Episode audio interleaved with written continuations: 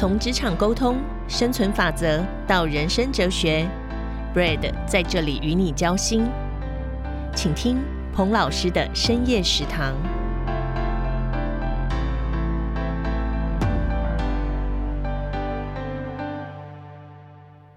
一壶浊酒喜相逢，古今多少事，都付笑谈中。我是 Brad 彭老师，欢迎来到彭老师的深夜食堂。嗨，你好吗？辛苦了，一定又是忙碌的一周。你有没有发现哦，在你丰富的职场经验当中，每次你面对问题的时候啊，早就有一套惯例可以让你不加思索的解决。例如说，人才外移的问题该怎么办？答案很简单啊，就企业必须要帮劳工加薪啊，立法要来提高基本的薪资。那如果说企业不敷成本，面临倒闭的风险怎么办？那也很简单啊，就集结产业工会民代，呼吁政府要给予补助，渡过难关嘛。啊，资源有限的政府，补助冲到底，最后没钱了怎么办？那也很简单呢，那就收更多的税，给更多的金钱或政策补贴啊。你如果不满意台湾的薪资跟待遇，又加上刚刚讲的要缴了更多的税，那怎么办呢？最后只好人才外移到别的国家找更好的工作。刚这几个问题，你重新想过一遍，你有没有发现啊？所有的问题又回到了第一个问题的原点上面了。仔细看来啊，每个问题跟解决方法都很直觉直观哦。但抽丝剥茧之后啊，从问题的根本来看，你就会发现是一个恶性循环，只解决了最表层的问题，而真正的原因仍然存在，甚至是更严重的堆叠与对立。你以为争到了公理正义，其实社会上许多食物的运作远超乎你的想象哦。看起来是赢了，其实是输了。我实实在在的要跟你分享，只有开源创造价值，才永远是跨界合作的必须哦。在政府、企业及非营利机构都一样，有时候我会看到一些年轻的新秀，他们对现况感到无力。有的起来争取了，有的最后放弃离开了。有时候看到一些年长的前辈也是一样，曾经认真拼战，却碰了一鼻子的灰，反而吃力不讨好。曾经很热血，但到头来冷漠与依法行政仍然是最佳的解决方式。因此啊，你就会听过有一句话是这么说的：“认真就输了。”那这究竟是什么一个概念呢？因为在数位变迁高速运转的时代啊，科技技术的更迭，但人心相形落后的现在，很多的问题从传统时代的静态，现在变得很动态哦，速度变化的很快，要考量的变数越来越多。曾经有的经验跟创新的热情，你没有办法轻易的落地实践了。因此，认真就输了这个想法，让很多企业、非营利组织及政府就停滞不前了。很多重要问题悬而未决，船到桥头却不会直，最后很可能在仓促之下乱做决策，甚至形成破局与对立啊！所以，优秀的新秀跟前辈，容我总结一下这个时代的必须，有三个步骤给您参考。第一个步骤，认真看出问题的症结与核心；第二个，跨界合作找到解决的方法；第三个。努力，努力，再努力，行销与沟通，让更多人接受，一起来合作。你有没有发现，很多我们身边的人，包含我们自己，往往在第一步就失望退出，笨鸟先飞了。因为你看出问题的核心，然后你就放弃了。我完全明白哦，只有时候不是不知道该怎么做，而是失望啊，根本不想去面对，于是选择放弃。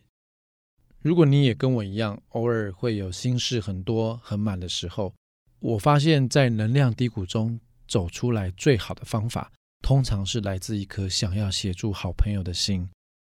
因此，在这个时候，更应该跳脱困局，去关心一下最重要的家人跟好朋友，关心他的需求，对他问声好。因为义气，因为情感，所以能够通过层层的阻碍。而力挺的过程，同时也加添了自己的能量水平，最终才能冲破原来的思考困境。知己也知彼，就是沟通的重要关键。接着，让我来说明一下我整理出来的沟通五大部曲。第一个是定义你要沟通的目的，define your purpose。第二个是界定你要沟通的对象，identify target audience。第三，厘清目标对象的需求，figure out TA's needs。第四个，发展触动人心的故事，propose the storyline。第五个是上线前的发展与测试，我称之它为 align and test。我们先来谈第一点，定义你要沟通的目的。那这个意思是，首先啊，我们必须先定义清楚我们想要沟通什么事情。这时候啊，必须运用 SMART 原则：specific 是明确的，measurable 可衡量的，achievable 可达成的，relevant 相关的，time-bound 有时限的，有时间限制要完成的啊，来清楚表达你的目的，并且设定评估是否达标的基准点。第二个，界定你想要沟通的对象。呃，每个对象呢都有不同的属性哦，也可能身处不同的区域。请记得你的 TA 千万不要什么都包进去了，每一个人都要顾到了。好，所以应该先集中思绪，锁定主要的对象就好，直接打中这个痛点。第三，厘清目标听众的需求。我发现这是最最困难的部分了，因为目标听众。通常不会直接告诉你他的需求是什么，必须通过不断的观察跟逻辑的辩证，你才会发现呢。第四个，发展触动人心的故事，要找到目标对象的属性，并且预留一段时间，找到可以感动他的点，然后慢慢酝酿产生共鸣。第五个，上线前的发展与测试，我通常会找到属性接近的人来做沟通前的测试哦。这样你才会知道你的沟通的方式跟内容是不是有机会命中 TA 的需求。让我们立刻来做个思考练习吧。以下这个例子，请你思考一下这位大哥的真正需求是什么，以及我们该如何协助他。最近有个工作不太顺的大哥来找我，年纪大约五十五岁，让我想起我父亲刚退休的情况，日子闲不下来，找不到存在的意义，生活没有重心。一直想再出去找事情做，以证明自己的价值哈。所以有时候不晓得你同不同意啦。我觉得拥有专注、负责任优点的男性，特别会有这种症状。当他们步入中年的时候，更容易感到一种荒漠感、孤寂感，生怕自己的价值递减，只剩下赚钱的功能了。谈论的都是外在世界的变化，从来没有关注内在的需求。退休之后，最光荣的东西。都写在那张名片上面了，这个是好啊，也是不好。所以这位大哥娓娓道出了他的心事，跟我说：“他说工作嘛，往前看尽是前辈卡位，但真的晋升到那个位置，也不过就这样而已。天花板已经出现了，但人在江湖中也不得不往前。家庭嘛，跟太太、小孩讲话。”不比向部属交代任务顺利，于是他常常加班，并不是真的喜欢工作啦，只是男人不管到多老，那种被需要的崇拜感始终存在。朋友嘛，都是公司的同事，那算真的朋友吗？他想一想，发现其实也不算。同学嘛，又多年疏于联络，真的想要联系，也不知道说什么了。到头来，不免流于头衔身份的暗中较劲。啊，我想想就敬他一杯啊！我说老哥啊，你猜为什么我愿意坐在这边听你抱怨发牢骚？他愣了一下，他说：“对吼，为什么？”我说：“因为你是善良真挚的好人啊，这件事情无价。”他脸部略微抽动，我想应该不是快要中风的前兆，应该是因为感动吧。所以你觉得大哥向我吐露心声，为的是什么呢？他是希望我帮他想方设法找到更好的工作吗？还是请我对他的家人的沟通给建议呢？还是希望我代为沟通呢？其实都不是哦。他需要的是一个倾听的对象以及被需要的感受。有时候啊，我们太急着给答案、给建议，其实这时候静静聆听才是最好的陪伴。说到这里，我想跟你说，你辛苦了。从小到大，我们好像都是这样被拿来比较的啊。但长大了，历练深了，懂得人情世故了，我们要比较的是到底你有没有更懂自己哦？还是花了更多的时间精力去追求那你能力所不能及，或是本来就不应该属于你的东西？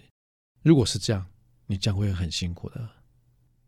你要一直伤感不再回来的青春，还是笑看白发后面的智慧？当我们要以刚刚这位大哥为目标听众 （target audience） 的时候啊，必须先厘清对方的需求，以及学会怎么演绎。以上这个例子是这样，那么在跟其他对象沟通的时候也是如此哦。你必须听懂对方真正想表达的意思，了解对方的需求，才能提供适当的协助。此外，也跟女性朋友或是年轻的同事透露一个秘密，请相信一件事：除了变老跟专业能力也许会有成长以外，你身边这些中年大叔啊，其实内心未必会比少年时候成熟多少。这群 TA 也还是会需要一些温暖跟鼓励的。举个例子，我们台积电的志工在用心服务荣民之家的北北的时候，我总是跟志工们分享，到底这些北北的需求是什么呢？你要用什么故事才能够让他有共鸣呢？让彼此可以站在同一个线上来讨论事情、来聊天呢？有什么话题应该避开呢？因为会适得其反，反倒触动他们的心事。两千零二十年，我在重新设计台积电职工培训共同必修教材的时候，我就内建了几个重要的课程。我跟受训的志工说：“你们太幸运了，因为这就是充满前瞻性的主管培训啊！”他们看起来一头雾水，不知道我在说什么。我进一步解释啊，你们正在学习的就是志工服务的最基本、最关键的核心课程，有三个：第一个对话力，第二个故事力。第三个表演力，这是让人拥有愿意对话的能力，具备说一个好故事，引人入胜，再触动他的心。最后是表演力，能够将内心所想表达的情感，让沟通的对象有感。而你们给这些服务对象的耐心、爱心与贴心，其实也都非常适合用在主管的身上哦。不晓得你会不会这么同意啊？职场上的主管啊。很多也需要蛮多的耐心跟爱心的，有没有发现，经常主管早上讲了什么，下午就忘了？对，所以这个时候啊，你可以运用彭老师教的探索能力，去发掘目标对象真正的需求，然后给他一个动人的故事，而且让他听得懂，这是很重要的。希望沟通五部曲能够帮助你派上一些用场。辛苦了，我们下周空中再会。